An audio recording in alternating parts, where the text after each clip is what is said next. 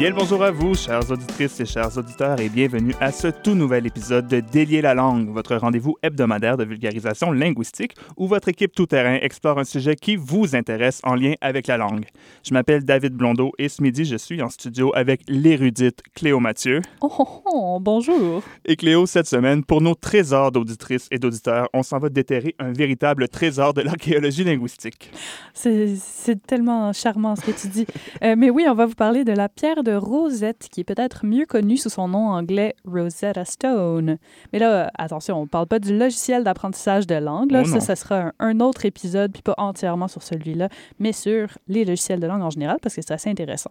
Mais euh, vous verrez quand même pourquoi le logiciel s'appelle comme ça, en fait, au cours de l'épisode. Exactement, on parle plutôt d'une vraie pierre, une roche, et plus précisément un fragment de stèle. Donc une stèle, c'est une pierre plate dressée à la verticale sur laquelle on retrouve des inscriptions. Normalement gravé, j'imagine, parce que sinon, si c'était peint, on, on les verrait plus. après. Exactement, ouais, ça se serait érodé. Euh, euh, des gravures, quoi. Et cette Ouais. pierre euh, qui nous intéresse, la pierre de Rosette, est en granodiorite, qui est un matériau proche du granit, bon, de type rochigné, là, pour ceux et celles qui ont euh, écouté leur cours de géographie en secondaire 3. Mhm. Et pour la petite histoire, elle mesure 4 pieds par 2,5 pieds et elle pesait, à l'époque euh, de sa découverte, autour de 1680 livres. On parle de 760 kilos, donc c'est un gros morceau. Mais bon, au-delà de ces mensurations, euh, cette pierre a une, une importance historique considérable et une histoire un peu rock'n'roll. Oh, les beaux jeux de mots. Donc la question à laquelle on va tenter de répondre aujourd'hui, c'est pourquoi la pierre de Rosette est-elle si importante? Mhm. Et euh, Cléo, est-ce que tu pourrais nous donner un petit aperçu, vite, vite, de, de, de, de- l'importance de cet objet-là? Oui, ben vite, vite, vu que tu me, me le demandes, ben, c'est à cause du texte qui se retrouve gravé dessus, parce que c'est un décret de l'an 196 ou 197 avant notre ère, donc ça fait quand même un petit bout de temps. Puis il est gravé en trois écritures différentes. Puis c'est là tout l'intérêt de la pierre de Rosette, en fait, parce que une des, de ces trois écritures-là a constitué la clé de voûte pour le déchiffrement des deux autres. Ah, mais là, nous voici tous int- intrigués et j'imagine Mhm. que notre public l'est tout autant. On sait que vous êtes sur le bord de votre chaise tant vous avez envie d'en apprendre plus sur la pierre de Rosette.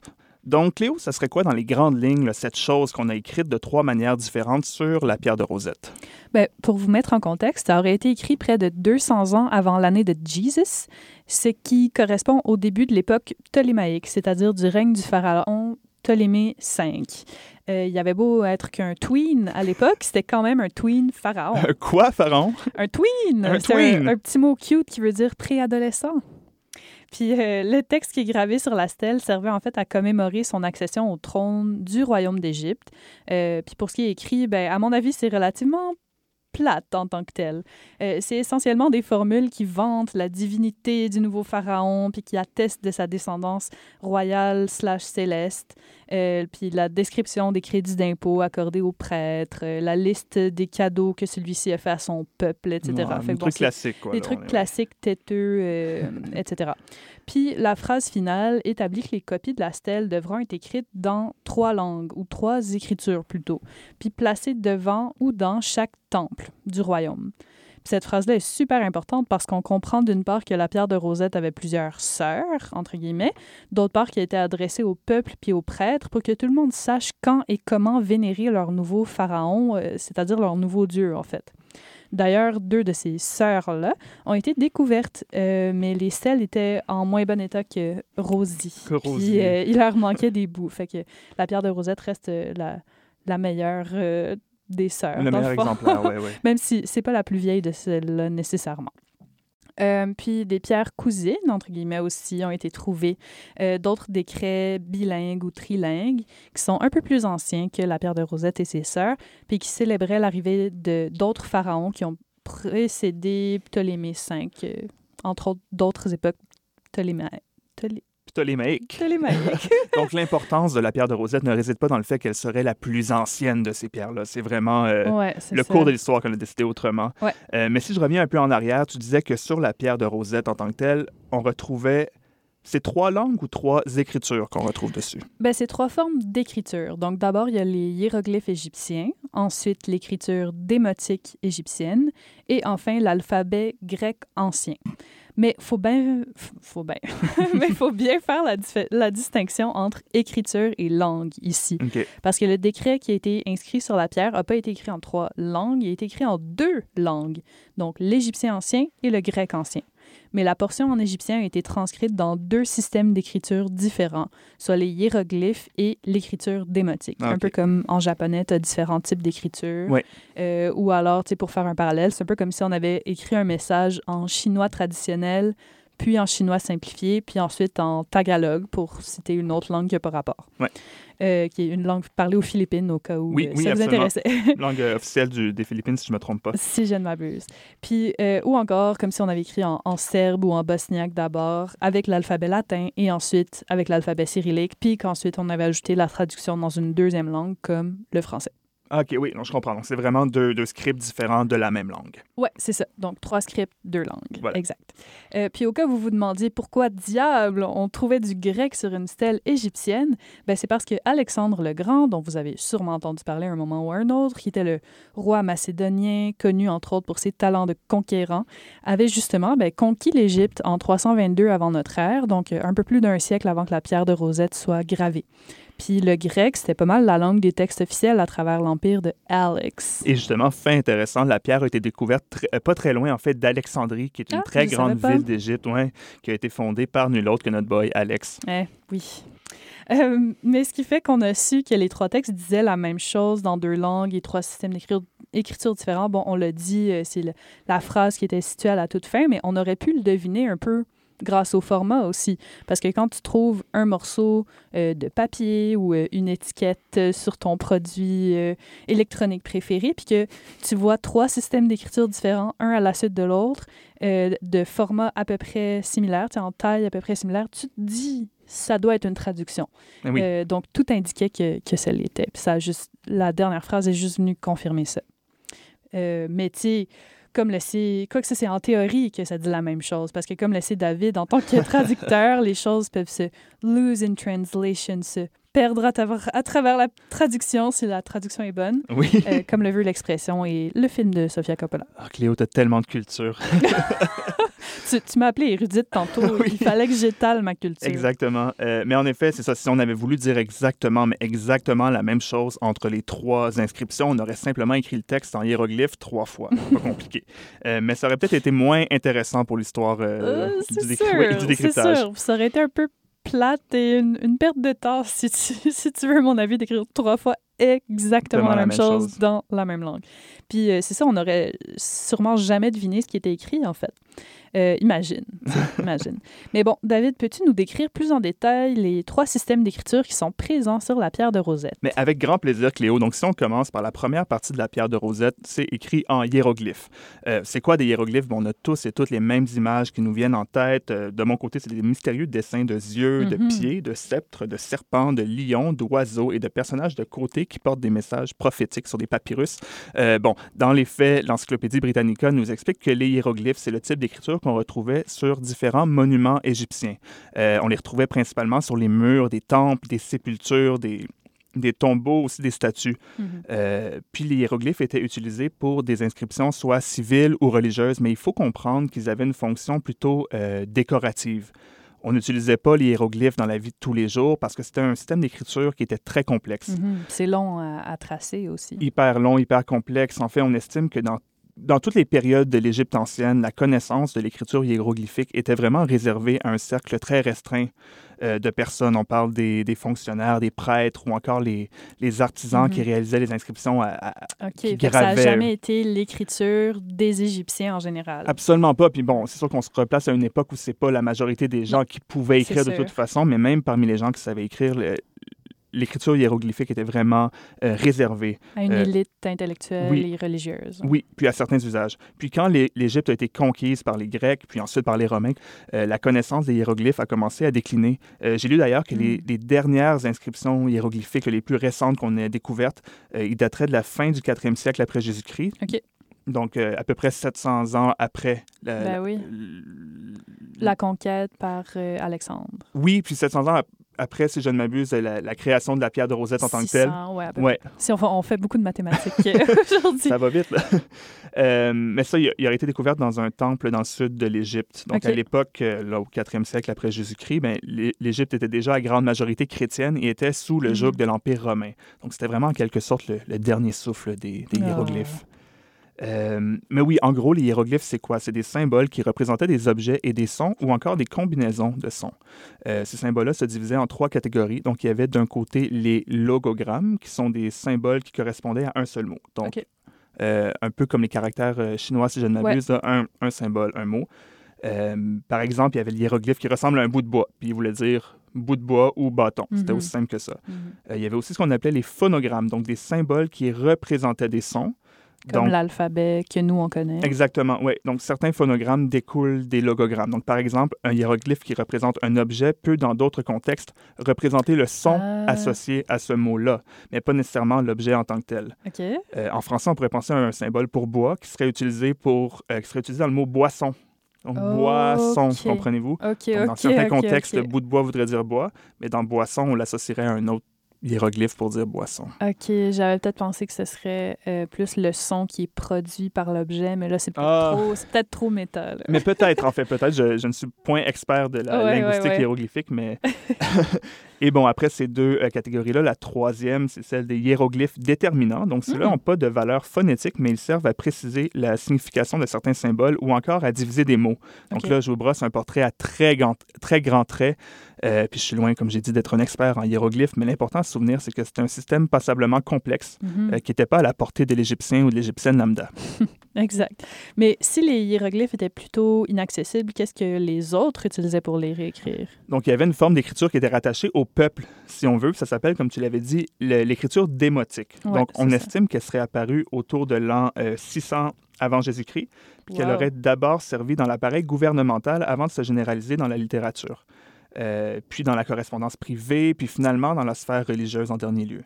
Hmm. Euh, ce qu'il faut savoir, c'est que l'écriture démotique découle en fait de l'écriture hiéroglyphique.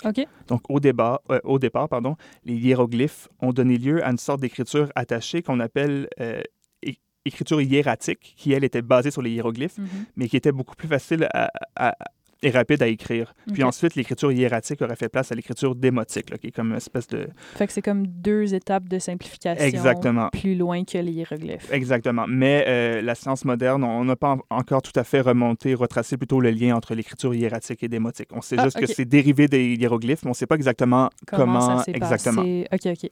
Fait que l'écriture démotique, c'est pas vraiment un alphabet à proprement parler au même titre que l'alphabet grec. Exactement, oui. Mais en fait, l'alphabet grec, on... rappelons que c'est l'ancêtre des alphabets européens d'aujourd'hui, y compris l'ancêtre de l'alphabet latin qu'on utilise en français, en anglais et dans les autres langues euh, euh, de grande diffusion chez nous. Euh, Puis l'alphabet grec est lui-même dérivé de l'alphabet phénicien. Si on se souvient de nos cours d'histoire de secondaire 2 cette fois-ci, Très précis. pour faire court, euh, contrairement aux deux systèmes d'écriture de la langue égyptienne qu'on retrouve sur la pierre de Rosette, l'alpha- l'alphabet grec est un alphabet dans le sens où chaque symbole, chaque lettre représente un son. Théoriquement, ouais. Oui, donc c'est le même principe que notre alphabet là, dans, les, Ouais. dans les grandes Dans les lignes. grandes lignes. Cool. Ben, merci pour ce petit panorama, mon cher Didi. Euh, ça met la table pour nos prochaines questions. Donc, comment est-ce que la pierre de Rosette a permis de décrypter les hiéroglyphes? Puis, qu'est-ce que cet objet représente dans le monde d'aujourd'hui, en fait? Parce que, tu sais, c'est pas la seule pierre ancienne qui a été découverte. On a établi que c'était pas la plus vieille non, Non, plus. Il y en a une coupe. Oui, il y en a une couple. Puis d'ailleurs, c'est c'est même pas le texte bilingue ou trilingue le plus ancien qu'on ait découvert. Selon plusieurs sources, euh, les textes les plus anciens qui auraient été trouvés bilingues ou trilingues euh, remonteraient à près de 3000 ans avant notre ère, euh, en Mésopotamie, bien entendu, le berceau de la culture, de l'écriture, de tant de choses. Oh oui. Euh, ce qui d'ailleurs ferait un épisode très intéressant, Maybe Mhm. Baby. Ouais. Mais bref, euh, l'âge ancien de la pierre de Rosette, c'est respectable, mais c'est pas ce qui fait d'elle une rockstar. Ouh. Pardon. En fait, c'est clairement parce que la pierre de Rosette a connu une histoire pour le moins rocambolesque. Bon, je sais pas c'est qui qui est pire, toi puis moi. Tout qu'un caillou, cette affaire-là.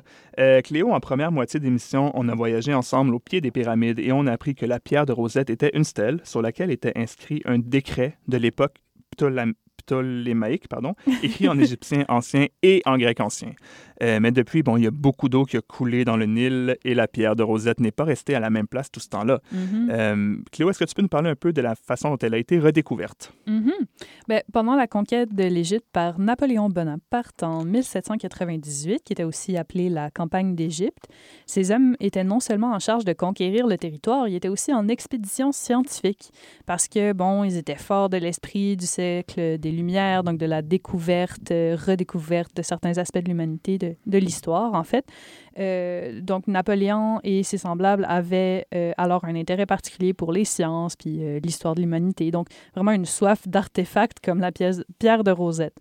Fait que celle-ci a été découverte en 1799 à Rosette, une ville portuaire située dans le delta du Nil en Égypte, d'où son petit nom, euh, comme vous l'aurez constaté.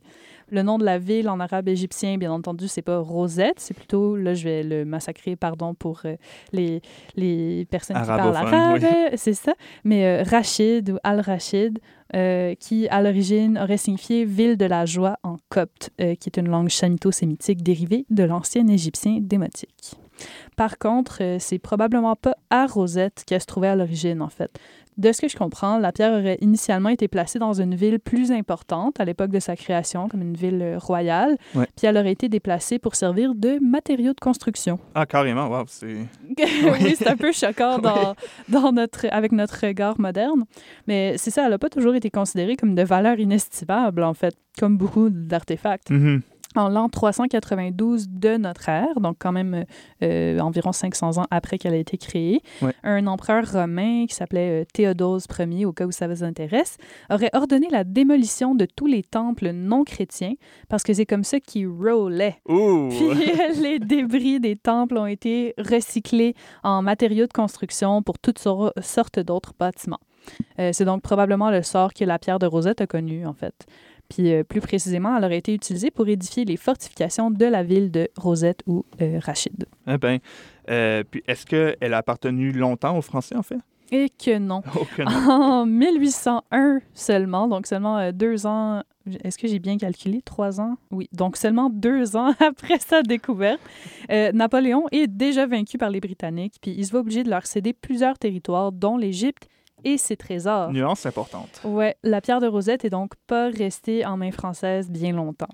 Puis les Britanniques qui ont pas niaisé avec la POC, ils ont transporté une grande partie de leur butin scientifique euh, dès, dès qu'ils en ont pris possession, en fait, euh, leur butin scientifique, artistique, etc., en Grande-Bretagne, dont la pierre de Rosette.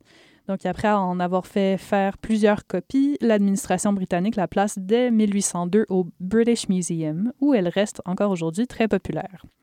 Mais euh, c'est bon. Ce qui est bon à savoir, c'est qu'elle n'est pas restée tout ce temps-là au British Museum parce qu'elle a fait un court séjour au musée du Louvre dans les années 80. Elle avait été prêtée.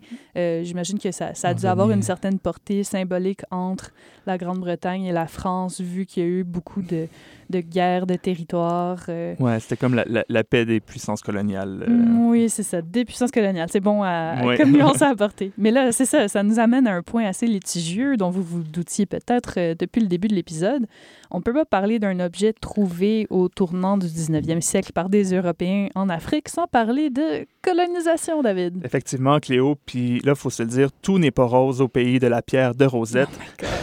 puis la question de sa possession, en fait, se pose immanquablement. Est-ce que la pierre de Rosette appartient à la France, qui l'a quand Mhm. même déterrée dans le cadre d'une campagne militaire, à la Grande-Bretagne, qui en est devenue un peu la dépositaire à cause de la Mhm. géopolitique de l'époque, ou est-ce qu'elle appartiendrait plutôt à l'Égypte moderne, qui est un État qui n'existait même pas à l'époque? Mhm. Euh, N'en reste pas moins que ces dernières années, il y a des voix qui se sont élevées du côté égyptien, euh, notamment au gouvernement et dans la direction de certains musées, pour exiger carrément le rapatriement en terre égyptienne de la pierre de Rosette et bien sûr d'autres euh, artefacts et trésors de l'Antiquité, parce qu'on considère qu'elles ont été pillées par les puissances coloniales européennes ou à tout le moins qu'elles ont été prises de façon illégitime. Ben oui, puis ça amène forcément la question de savoir si la pierre de Rosette a sa place au British Museum. Et vraiment, puis ça, c'est vraiment la, la grosse question de l'heure. Je suis tombé sur un article où on citait une personne porte-parole du British Museum qui défend la conservation de la pierre de Rosette à Londres euh, en disant que ça permet au public du monde entier de s'imprégner de la complexité des différentes cultures de la planète au sein d'un même musée.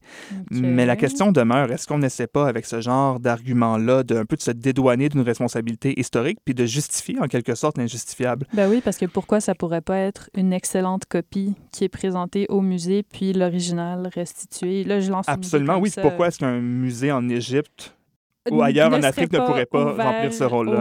Ben oui, c'est ça. Mhm. Ça me fait penser à, à- à Black Panther, en fait, parce qu'il y avait ça dans la prémisse du film, si vous l'avez vu, des objets euh, qui ont été pillés à- en Afrique euh, subsaharienne, euh, puis qui se trouvaient au British Museum, puis ça commençait par un, une, euh, un vol par Wow. des personnes de Wakanda qui venaient récupérer certains objets. On, voit, on voit que c'est vraiment d'actualité. Oui, ben je- oui, vraiment. Puis euh, bon, là, il faut dire néanmoins, peut-être à sa défense, que le musée tente un peu de se repositionner par rapport à la, à la pierre de Rosette, euh, notamment en se montrant plus critique dans l'information qui accompagne l'objet. Donc, ils vont expliquer, par exemple, que son histoire est effectivement complexe et contestée, mais reste que le musée prévoit pas pour le moment de rapatrier la, la pierre de Rosette en Égypte. Et un des arguments pour son rapatriement, justement, c'est que peu importe si le musée essaie de se montrer plus critique face euh, à l'histoire, ça reste que c'est eux qui écrivent l'histoire, c'est eux qui déterminent Mm. comment l'objet est mis en valeur, comment il va être interprété et compris par les visiteurs et visiteuses par l'aménagement qu'ils vont créer.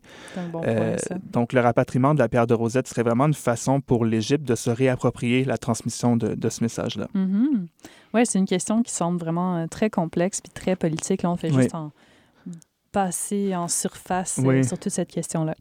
Euh, mais si on revient à la pierre en tant que telle, David, est-ce que toi, ça t'a donné le goût de te recycler en traduction de hiéroglyphes? Ah, pas sûr, pas sûr. OK. Euh, ben, c'est entendu que ça paraît très bien sur mon LinkedIn, mais malheureusement, je pense pas qu'il y a beaucoup de demandes pour ça en ce moment. Hmm. Euh, mais en tout cas, s'il y a une chose qui est sûre, c'est que de nos jours, on peut traduire les hiéroglyphes anciens. Puis ça, c'est grâce à un énorme travail de décryptage qui s'est effectué au 19e siècle à partir de la pierre de Rosette. Mhm. Euh, puis bon, là, c'est un intérêt pour la linguistique, mais il faut savoir que ce travail-là n'a pas seulement profité à notre branche, euh, aux disciplines linguistiques, mais ça fait avancer plein de volets du savoir. euh. Mais oui, exact. Tu sais, nous, on a le biais de linguiste puis de traducteur, donc on pense tout de suite à l'importance linguistique de la pierre parce que c'est le premier texte bilingue transcript égyptien à être découvert. Ouais. ce qui a permis la traduction des hiéroglyphes, etc. Mais ça intéresse pas juste les linguistes. La pierre a une importance archéologique, politique, sociale, historique, pour en nommer seulement quelques-unes, parce que le fait d'avoir percé le code de l'égyptien démotique, puis surtout des hiéroglyphes, ça a permis une meilleure compréhension de la culture de l'Égypte ancienne. Puis c'est cette importance multidisciplinaire-là qui en fait un objet de convoitise au cours des siècles. Ben, Exactement. Euh, la pierre de Rosette était un objet très convoité dans les conflits stratégico-politico-coloniaux. Euh, en fait, une, une fois que la pierre est passée du côté anglais, il y a des gens qui ont commencé vraiment euh, à copier son contenu dans l'espoir de le déchiffrer. Euh, bon, la première étape de cette aventure-là, ça a été de décoder le texte grec, ce qui n'a pas été trop compliqué pour les gens de l'époque parce qu'il y avait déjà une bonne connaissance du, du grec ancien. Puis bon, en, en- en lisant le texte grec, euh, qui, on se rappelle, est le troisième et dernier bloc de texte sur la pierre. Euh, ben, on a vu que la dernière phrase du texte en grec confirmait que les deux premières parties, en hiéroglyphe et en démotique égyptien, disaient la même chose. Mhm. Donc, ça disait vraiment le, ce décret et textuellement, ça disait ce décret Ouais. est dit dans les deux autres langues. Donc, on se rendait compte que c'était des traductions. C'est comme ça qu'on a dit ah, mais on va sûrement pouvoir décoder les deux premiers textes en Ben sachant oui. le contenu du troisième. Donc, après le texte grec, on est parvenu aussi à décoder assez facilement le texte en égyptien démotique. Euh, mais c'est quand on est arrivé au hiéroglyphe qu'on a commencé vraiment à se gratter la tête. Puis quand je dis sérieusement, c'est que ça a pris une vingtaine d'années de travail pour vraiment Mhm. percer le mystère des hiéroglyphes. Mon Dieu, oui, c'est assez colossal. Puis euh, comment ils sont parvenus, en fait? Mais écoute, ça a été une grande odyssée. On attribue euh, les premières grandes percées à un Anglais qui s'appelait Thomas Young, qui, tout comme toi, Cléo, était un érudit, Mon semblable. ton semblable. Il a travaillé plus précisément sur les cartouches. Donc, les cartouches, c'est quoi? C'est un ensemble de hiéroglyphes qui sont encerclés dans un texte. Donc, euh, mettons, sur un monument, on va voir un, un genre d'ovale avec différents hiéroglyphes à l'intérieur. Puis, euh, dans le fond, M. Young, en traçant des parallèles entre le texte grec et euh, les hiéroglyphes, il est parvenu à confirmer l'hypothèse qu'on avait à l'époque selon laquelle les cartouches entouraient les noms des pharaons. Ah, OK, comme c'est des... Puisqu'ils étaient des divinités. oui, exactement. On mettait leur nom un peu en exergue dans le texte. Euh, puis il a réussi à faire un parallèle entre le nom Ptolémée dans le texte grec et une des cartouches du texte hiéroglyphique. Puis avec ça, il a réussi à identifier les propriétés phonétiques, donc les sons qui étaient associés à certains hiéroglyphes de la Mhm. cartouche.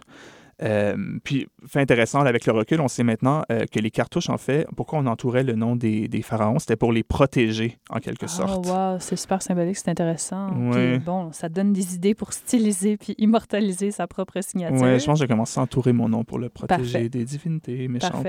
Euh, ben, c'est ça, c'est une excellente idée. Un autre mystère que Thomas Young est parvenu à élucider, c'est celui du sens de la lecture, donc la direction de la lecture des hiéroglyphes. OK. Euh, apparemment, il a remarqué dans le texte qu'il y avait des dessins d'oiseaux et d'animaux qui disaient dans quel sens? Donc, il regardait Oui, d'un côté, vrai.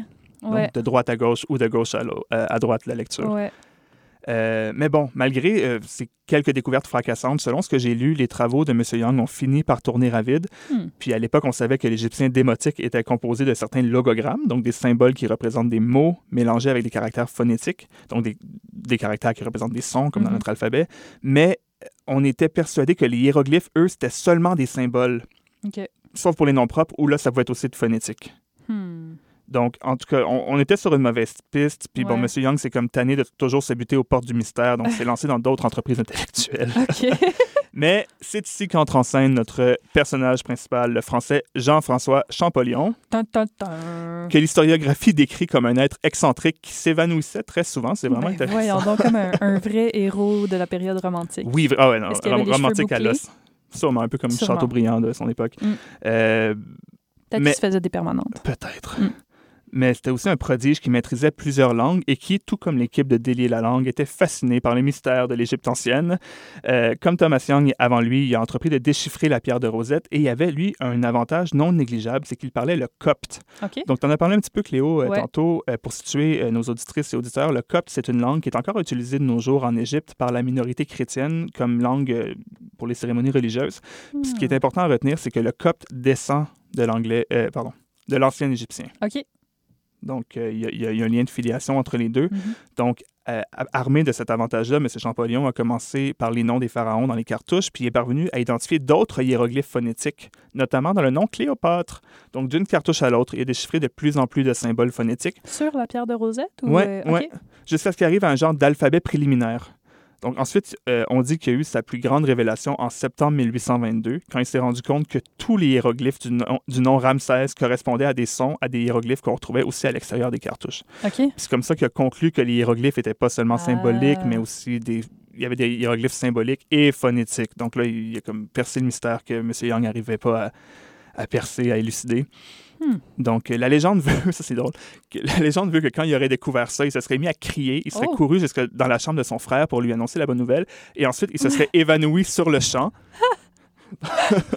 voilà, un, un grand... Il vivait ses émotions en grand, ce champagne. pauvre Champollion. Il était donc sous le coup de l'émotion, donc armé Je après ça. comprends. Oui, de, de nouveaux savoirs. Euh, Champollion, Champollion pardon, a passé les années suivantes à décrypter tous les autres caractères. Euh, fait intéressant, il a aussi remarqué qu'en plus des caractères symboliques et phonétiques, il y avait aussi des caractères déictiques, donc un peu comme des pronoms, des caractères qui remplacent une idée ou un objet qu'on a déjà mentionné dans le texte précédemment. Mhm. Euh, puis, il a aussi déterminé comme ça que le texte en hiéroglyphe se trouvait à être une traduction du grec, qui était la langue administrative à l'époque, et non le contraire. Donc, ah oui, les hiéroglyphes arrivaient en premier, mais c'est en fait le texte original était le texte Écrit grec. en grec. Ah, OK, c'est intéressant. Ouais, ouais. Euh, donc, c'est ça, au terme de cette aventure, il s'est aussi rendu en Égypte, où il est parvenu à lire des textes sur d'autres monuments anciens. C'est comme vraiment une grosse, euh, une grosse odyssée pour lui. Mm. Euh, malheureusement, il est mort jeune. Je ne sais pas s'il s'est évanoui, il s'est jamais réveillé, mais autour de Oh. 41 ans. Euh, mais inutile de dire qu'il a laissé un riche héritage intellectuel. Ben oui, absolument. Toute une, toute une odyssée pour euh, ce fragile et très fort à la fois Champollion. Euh, comme on vous l'a indiqué plus tôt, la pierre de Rosette est conservée au British Museum de Londres. Euh, colonialisme oblige, comme on l'a mentionné. Euh, mais si vous souhaitez mettre la main sur votre propre exemplaire de cette célèbre stèle, il y a des reproductions qui existent déjà, que vous pouvez acheter dans des musées, surtout. Des, babioles pour touristes, mais aussi il y a des formats variés pour des musées de qualité beaucoup plus impressionnante, bien sûr. Puis il y en a même une en format géant, en granit noir, à Figeac, en France. Mais là- Ouais. Vous pourriez vous en procurer aussi quelques-unes de différents euh, formats à partir de... Vous pouvez le, faire une impression 3D, etc. Il y a beaucoup de possibilités. Euh, mais c'est pas mal nerd et cool, mais oui. surtout, euh, ça permet de démocratiser un objet de grande valeur historique. Mais oui, puis elle a aussi été numérisée en trois dimensions. Donc, euh, Ouais. la numérisation est disponible sur Internet. On va vous mettre le lien pour que vous puissiez examiner ce, ce joyau depuis le confort de vos jogging usés par la pandémie. Puis aussi, vous pouvez vous procurer un petit kit avec un lexique hiéroglyphe français pour essayer de décoder vous-même le contenu du texte original. Je trouve ça vraiment cool. On dirait que ça vient chercher notre petit euh, débrouillard intérieur. Ah, ben, vraiment, vraiment. Si j'étais juste. Là, je me dis, ah, je suis une adulte, je vais pas le faire, mais j'ai- avoir été euh, 15 ans plus jeune, c'est sûr que je l'aurais fait. Si tu le fais, je te juge pas. OK, c'est bon. Mais bon, si on revient à notre, euh, notre question initiale, Cléo, pourquoi la pierre de Rosette est-elle si importante? Mais en bref, la pierre de Rosette est importante parce qu'elle a permis de mieux comprendre les hiéroglyphes, ce qui a ouvert la porte à plein d'aspects culturels de l'Égypte ancienne, une culture très riche puis intéressante pour l'histoire de l'humanité. Puis à l'heure actuelle, elle revêt aussi une certaine importance symbolique dans le débat du rapatriement d'artefacts de l'Europe vers plusieurs pays comme l'Égypte. Euh, puis aussi, bon, pour répondre à pourquoi est-ce que Rosetta Stone, l'application d'apprentissage de langue, s'appelle comme ça, euh, ben, c'est parce qu'il s'agit d'un logiciel d'apprentissage de langue qui passe par euh, la traduction des mots inévitablement. On revit l'aventure de Champollion, quoi. Exactement, à quelques évanouissements de moins. Mais donc, euh, c'est tout pour la pierre de Rosette. On vous rappelle que nos épisodes se trouvent tous sur Spotify et Apple Podcast en version balado, ainsi que sur notre page du site de CISM 89.3 en version intégrale avec musique. Pour ne rien manquer de délier la langue, vous pouvez d'ailleurs nous suivre sur Facebook et Instagram, mais on va pas se mentir, surtout sur Facebook, en cherchant Délier la langue. Merci d'avoir toléré nos insupportables jeux de mots rocheux et à la semaine prochaine. Salut!